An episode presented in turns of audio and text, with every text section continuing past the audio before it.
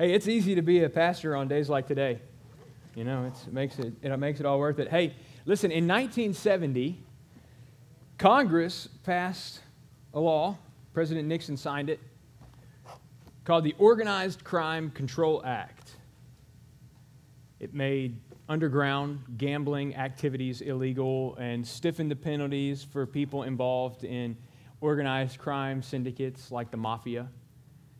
But it also gave the Attorney General the resources and authority to protect witnesses in high profile cases called the Witness Protection Program.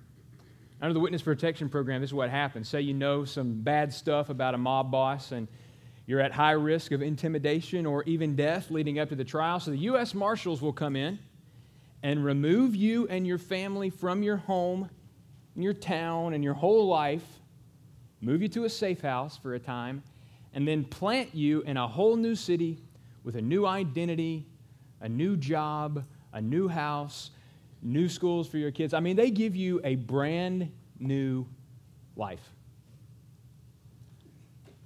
Have you ever wished you could start fresh like that? It's like, hey, I wish I could just wipe the slate clean and start all over again. Now, maybe you wouldn't want to change your name. Wouldn't want to leave your family and friends behind. You wouldn't want to leave your hometown. But if you could have a fresh start, you'd be there for it. Maybe you're there today. Maybe today you wish you could just turn the page of your life and start completely fresh. If that's you, I want to tell you that you can. That our passage teaches us that a new life is possible. That everyone who trusts in Jesus will begin to live a brand new life.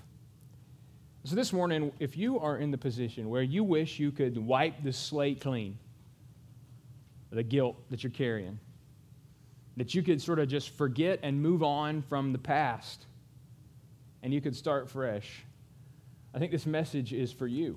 I think God brought you here today so you would have to look at Romans 6, 1 to 11, and you'd have to hear me preach it, and you'd have to deal with the Holy Spirit who's going to do everything he can to take the words that come off the page and out of my mouth and press them into every recess of your heart. That's why I've been praying that he'd get the job done and he'd do exactly what he wants to do. We couldn't have chosen a better passage, really. Many people think that the book of Romans is maybe the greatest book in the Bible. And it's really hard to argue. Um, if you're going to choose other books, you might choose the Gospel of John or First John or maybe Isaiah or maybe the book of Revelation because it has hope for the future. But you'd be hard pressed to, press a, to choose a better book than Romans. And I think the reason that is, is because it contains the Apostle Paul's most mature and developed presentation of the hope of the gospel. He'd sharpened it and refined it in various settings and cultures around the Roman world so that when he opens up the pages writing to people he's never met before, he could say in Romans chapter 1, I'm not ashamed of the gospel, for it's the power of God to salvation for everyone who believes. The Jew first, and also for the Greek. And that's incredibly good news because by chapter 3, he says, all have sinned and fallen short of the glory of God. And that in Romans 6, the wages of that sin is death. But there's hope. Because God demonstrated his own love for us in this way, in that while we were yet sinners, Christ died for us. So that by the time Paul gets to chapter 12 or chapter 10, he could say with confidence, Whoever calls on the name of the Lord will be saved. It's beautiful. The gospel encapsulated in 16 chapters. And because Paul had preached it in all kinds of places to all kind of people, he knew the kind of questions that we would raise, the kind of objections we would throw out there. See, we'd hear his message of salvation by grace through faith, that a person comes in a right relationship with God, not by the quality of the life they've lived, but by trusting in Jesus to save them from their sins. And we'd hear this message of grace and we'd say, well, then what's the point in changing my life? If I can have peace with God through Jesus and not because of what I do, then why does what I do matter so much to God? Why do I need a new life? Why not just go on being the same way I've always been, but add Jesus to the mix? And Paul's denial of that question, contained in chapter 6, couldn't be more forceful. And he raises it preemptively to remove it from our arsenal of objections so that when we hear the sermon preached, we don't say, yeah, yeah, yeah, but grace. He says, what should we say then? Are we to continue in sin so that grace may increase? May it never be. How shall we who died to sin still live in it? God forbid that we should go on living in sin. We've died to it. And so that's what I want to talk to you about this morning. What, what does it mean to die to sin and be raised to newness of life? And I got to show you three truths about trusting Jesus to help us understand what Paul says. And the first truth is simple when you trust in Jesus, you're united with him in his death and resurrection. That's what Paul says, point blank, in verse 4. We have been buried with him through baptism into death, so that as Christ was raised from the dead through the glory of the Father, so we too might walk in newness of life. This is Paul's thesis statement for the entire chapter. He's going to say it in verse 4, and then he's going to open it up and explain it all the way through the end of the chapter, even getting down to the nitty gritty of what it looks like in our lives in verses 12 and following. We're dead to sin and alive in Christ. But the question is, what does this mean? How can we, who are quite obviously, I mean, I'm alive, right? Uh, this is the spooky season, but I don't think I'm a ghost. I'm alive, and here I am in my flesh. What does it mean that I've died with Christ and been raised to live in newness of life? The language Paul is using is the language that theologians call union with Christ. It may be an unfamiliar term to you, maybe sort of strange sounding, union with Christ. But it's deeply rooted in Jesus' own teaching. For example, in John chapter 15, he told his disciples to abide in me, he said, and I in you. For as the branch can't bear fruit unless it abides in the vine, so neither can you unless you abide in me. I'm the vine, you're the branches. He who abides in me and I in him bears much fruit. For apart from me, you can do nothing. See, for Jesus and for his followers and for the Apostle Paul, knowing Jesus or trusting Jesus is more than agreeing with certain facts about him. Like, I believe that Jesus is God's son and that he lived 2,000 years ago and he lived a great life and then he died on the cross and all that stuff. Yeah, I believe that. That's not trusting in Jesus. It's more than accepting a new standard of behavior. Like, well, I'm a Christian, I believe in Jesus, so now I can't live that way anymore. Now, Paul believes, because Jesus teaches, that when you know Jesus, your life is different, verifiably different. Jesus says we are to abide in him, we are to follow in him, we're to make our home in him by rooting our life in his teaching, learning to see the world as he sees it. And Jesus' followers took this teaching and they built upon it so that Paul could say in Ephesians chapter 1 that the Father has blessed us in Christ with every spiritual blessing in the heavenly places. And there's nothing good that comes into your life or into my life that doesn't come because I am united with Christ. That every blessing God can give me comes on the basis of my union with Jesus. That means that when you trust in Jesus, the Holy Spirit takes you and connects you to Him with an unbreakable bond, something that can't be pulled apart or shaken. Because you're in Christ, the perfect blood that He shed on the cross covers your sin so that you're forgiven. Because you're in Christ, His perfect life of obedience is credited to your account, and you're justified in God's sight. You're declared righteous, not because of what you've done, but because of what Jesus did. And you're united to Him. You're adopted into God's family, sealed with the Holy Spirit in Christ, so that when the Father says of the Son, This is my beloved Son, in whom I'm well pleased, He says the same about you. You're my child. I love you. Nothing can separate you from my love. His Holy Spirit works inside of you to conform you to His image day by day and moment by moment. And in our passage, Paul says, because we are united with Him, we are united with Him in His death and in his resurrection. And perhaps you noticed those are the words I tried to say over your claps and cheers earlier when I was baptizing Amanda, Casey, Kiana, and Aaron. I think every Southern Baptist pastor says those words when they baptize people. They don't teach you that in seminary. That's something that's caught, not taught, and we say it because the pastor who mentored us said it. Nobody ever said you have to say these words. Because the words aren't magic, they don't make it so. If I didn't say those words, baptism would have the same significance. They're not mystical, they are meaningful because they remind us of what God has done for us in Christ, that we are buried with Christ through baptism into death and raised to walk in newness of life. See, union with Christ is this concept that sort of lives outside here somewhere, and some egghead in a seminary or uh, ivory tower thought it up. You can't put your hands around it or point to it because it's invisible. It happens spiritually outside of the view. And who knows where it happens, when it happens. Some people can name the day and time when God saved them from their sins, and other people it happens gradually. But you know what Paul says? That you can always look to your baptism. He ties it directly to it. He says, We're buried with Christ through baptism into death and raised to walk in newness of life. Why such a close connection between something that's so invisible and hidden from public view to something that really is unique in the Christian life? It's a one time thing that happens to us as men and women of God. Why? We believe that baptism is symbolic. It's a sign of some spiritual reality. We don't believe that baptism saves us. God saves us by grace through faith in Christ. We don't believe baptism is necessary for salvation, that you have to be baptized or else you're not really saved. Now, the thief on the cross was there with Jesus dying and stuck up for him, and he said, Today I say to you, you'll be with me in paradise. Luke 23 43. That man wasn't baptized, and yet Jesus said with confidence that he'd see him in heaven. So it's not necessary for salvation, but what we do believe is that baptism is the normal way a Christian publicly professes their faith in Christ. It's not necessary, but it's normal. It's not indispensable.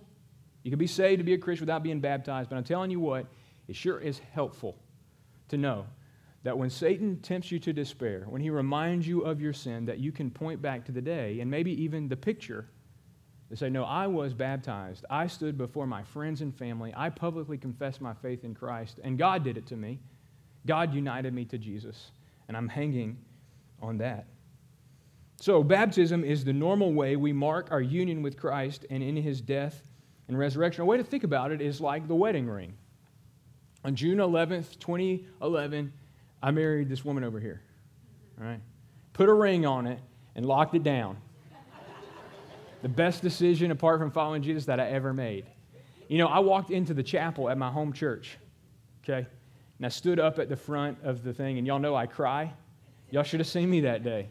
Waterworks, okay? The back door's open, and there she was, the most beautiful woman who ever lived, a bride perfectly adorned for her husband, and I lost it, okay? I walked in single that day, and I stood at the foot of the altar with the pastor and with my bride to be, and we exchanged some vows. And because I was crying, I hardly remember anything. But I know at some point she took out a ring, not this one. The original ring is at the bottom of Dog River in Mobile Bay, okay?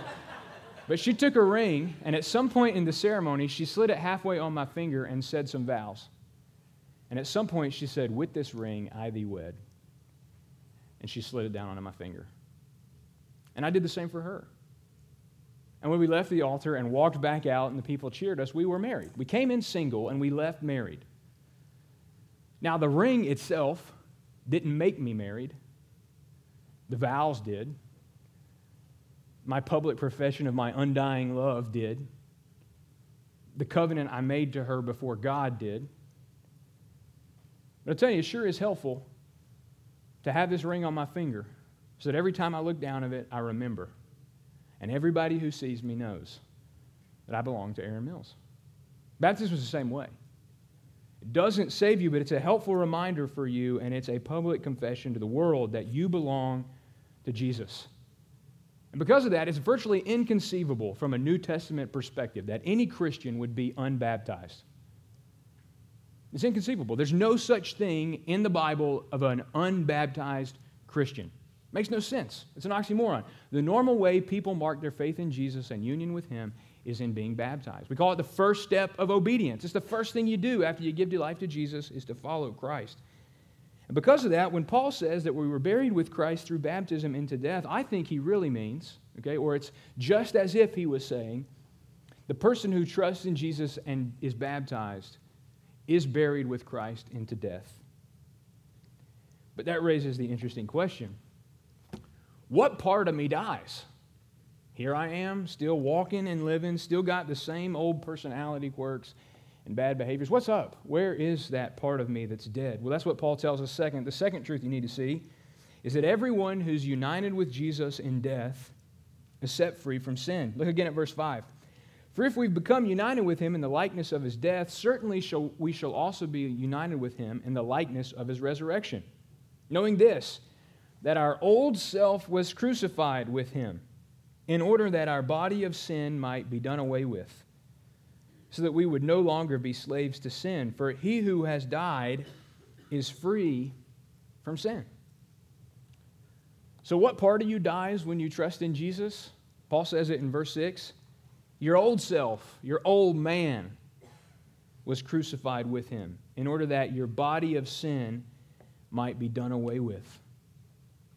Now, this is strange because Paul says, yes, new life in Jesus is possible, but in order to get it, the old part of you, the old life, is going to have to die. Now, this is uncomfortable. And the reason it's uncomfortable is that you and I are masters at minimizing our sin. We're in the habit of downplaying every bad thing we've ever done by comparing it to other people, by adjusting the rule set for ourselves and saying that what we did wasn't that big of a deal. But the Bible's pretty clear about our condition that there is a part of us that needs to die. See, God created our world and prepared a perfect place for people, and He made the first man and the first woman and put them in this wonderful garden. And maybe you know the story, but He gave them a rule Right? Don't eat from the tree in the middle of the garden, for the day that you eat of it, you will surely die. And though there was only one rule, just one rule, I'm talking about one rule, you know?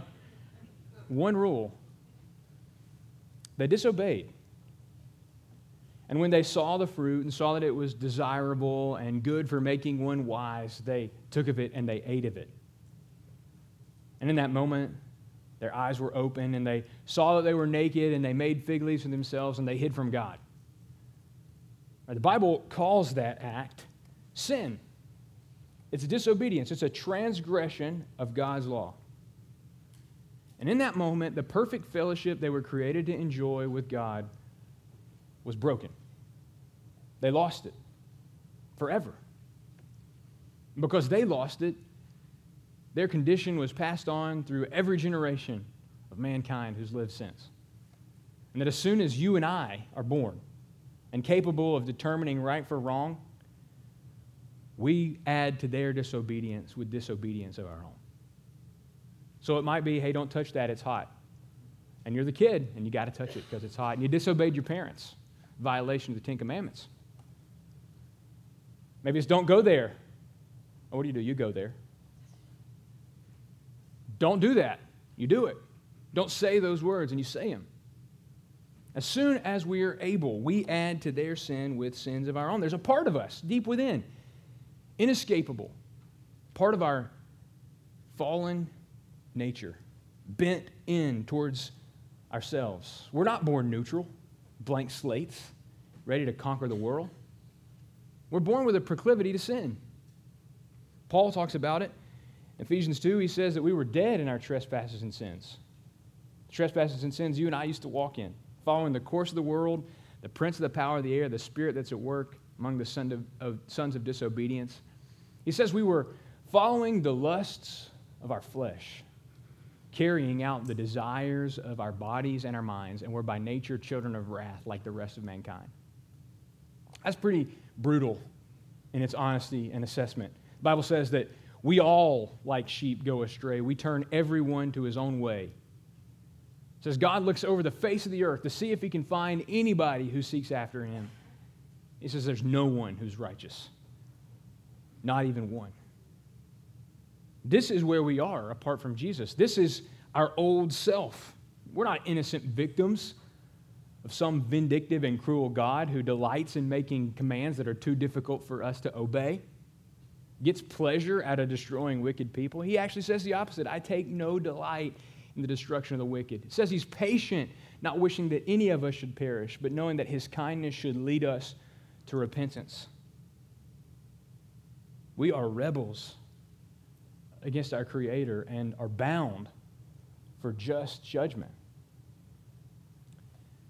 But then Paul says that when we trust Jesus, something amazing happens, that our old self is crucified with him, and our sinful body, our body of sin, is laid next to him in his tomb, and out we come totally different, free of sin's dominion.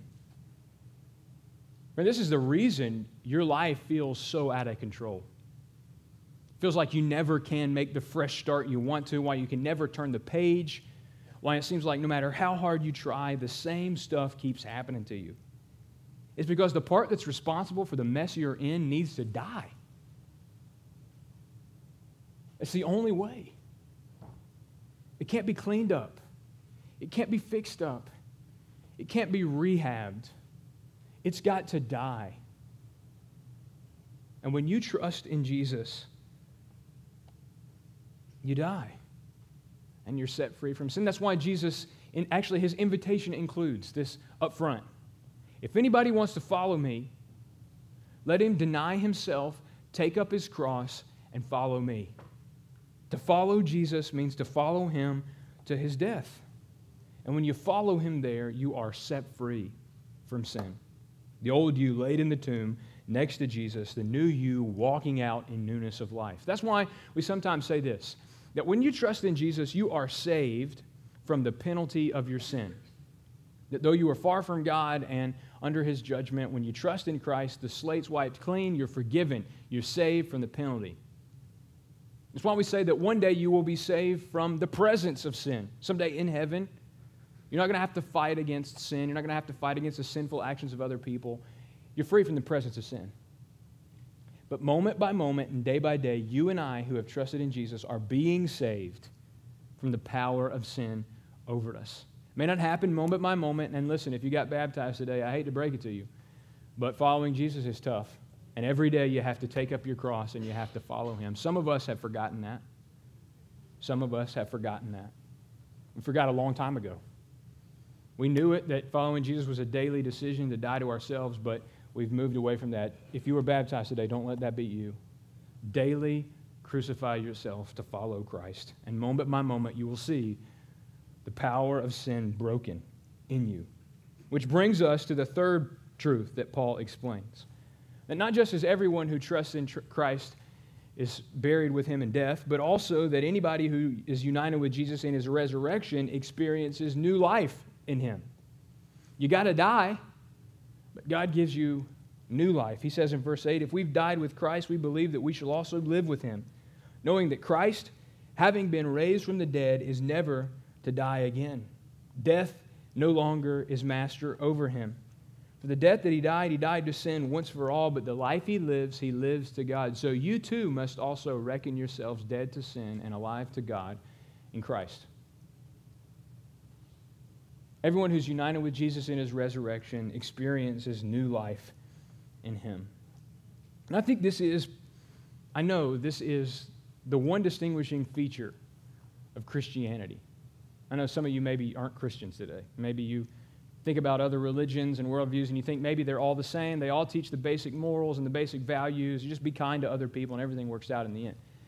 But this is the feature that distinguishes Christianity from all other world religions. Okay? Christianity is not built on our feelings or philosophy, but it's built on the historic fact of Jesus' resurrection. So Jesus left heaven, came to earth and live a sinless life, perfectly fulfilling God's plan, perfectly obeying God's law. Now, at the end of his life, his enemies crucified him. And when they took his body down and gave it to his followers so they could lay it down in a borrowed tomb, they figured the story of Jesus' life was over, just like every other person who'd ever lived. You kill a person, they're done. But something happened different with Jesus. That after three days in the tomb, he came out again, resurrected. And Jesus wasn't resuscitated. like that he got the life back that he had before, and somebody took an ancient defibrillator and shocked him back. That didn't happen. Instead, what the Bible teaches us is that God gave him new life. He imparted to him something totally different than what he had before. It's not resuscitation, it's impartation of glorified life. And Paul says when you're trusting in Christ, when you're united with him, you begin to live resurrection life now. I know that the song says, What a foretaste of deliverance, how unwavering our hope. Christ, great and, what is it? How does the resurrection line go in the uh, Come Behold the Wondrous Mystery? Um, we just sang it. Y'all sang it. You know these things, right? So it says, uh, What a foretaste of deliverance, how unwavering our hope. Stunning and resurrected as he, we will be when he comes. Something, Christ is resurrected, and someday we're going to be resurrected with him too. Forgive me for my blunder. I should have written it in my notes. But the, the resurrection that we're hoping for isn't simply something in the future. It's not like one person says, pie in the sky when you die. Like, hey, life is bad, but someday it's going to get better. And Paul says resurrection is the present possession of a person who trusts in Jesus. It's yours now.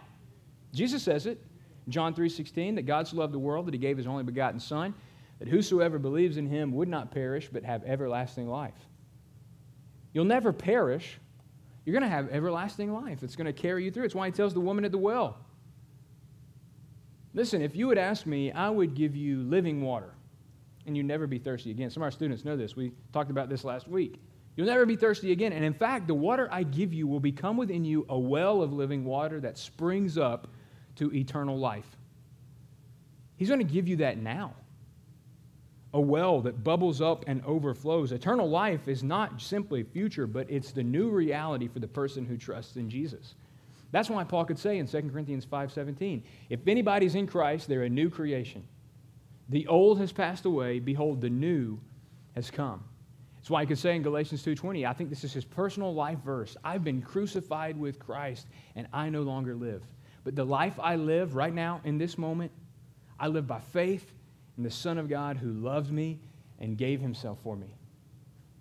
There's a clean break, a fresh start, that when you trust in Jesus, you're set free from sin and turned loose to live a new life for God. I think this is why baptism is, for me, such a powerful and poignant sign of what God does in us. Because you enter the water bringing with you all the scars and sins of the life you lived. You haven't been following Jesus. You were born alienated from him, and you've heaped up as much sin as you can in the short life or long life you've lived. You enter the water dry, up to your waist, and then somebody makes you plug your nose and says, buried with Christ through baptism into death, and pushes you under laying you in a watery grave, right? Completely submersed and buried. And then when you're dead, as dead as you could be, they say raised to walk in newness of life, and you're lifted up, raised up. And I know, look, baptism doesn't save you, so it's not like you went in dirty and you came out clean. But it points to something like that. That when you came to Christ, you brought with you all that you were the old self, the body of sin, which heaped on heap sin after sin. But when Jesus saw you, he wrapped you up, covered you with his blood, took hold of the scruff of your neck, and said, This one belongs to me. And the old you is gone. So that when you leave the water, you are completely new. You are a new creation set apart for God. So, this morning you ought to know that whether it feels like it or not, if you're trusting in Jesus, you can experience a brand new life today. May not be the fresh start that the witness protection program could provide you. Maybe you don't have to change your name and all that stuff, but I'm telling you, just as real as that fresh start is, when you trust in Jesus, you begin to live a brand new life. Do you need to do that today? Are you ready to begin a new life? Are you ready to be brutally honest about the life you lived up to this point? To acknowledge, like the Bible does, that you are a sinner alienated from a holy God by your sin? Are you willing to admit what God already knows about you? And are you ready to die to yourself, to be buried with Christ, to begin from this point forward living differently, living the resurrection life that He promises? I promise you that if you'll come to Him, He won't turn you away. He's invited you here. He says, If anyone would come after me, that's you. And at any time, He says, Today's the day of salvation. Now is the accepted time. And in this moment, you can leave it all behind. Start fresh. So our band's going to come and prepare to lead us in another song. And as they do, would you bow your head with me? I want to ask you two pointed questions.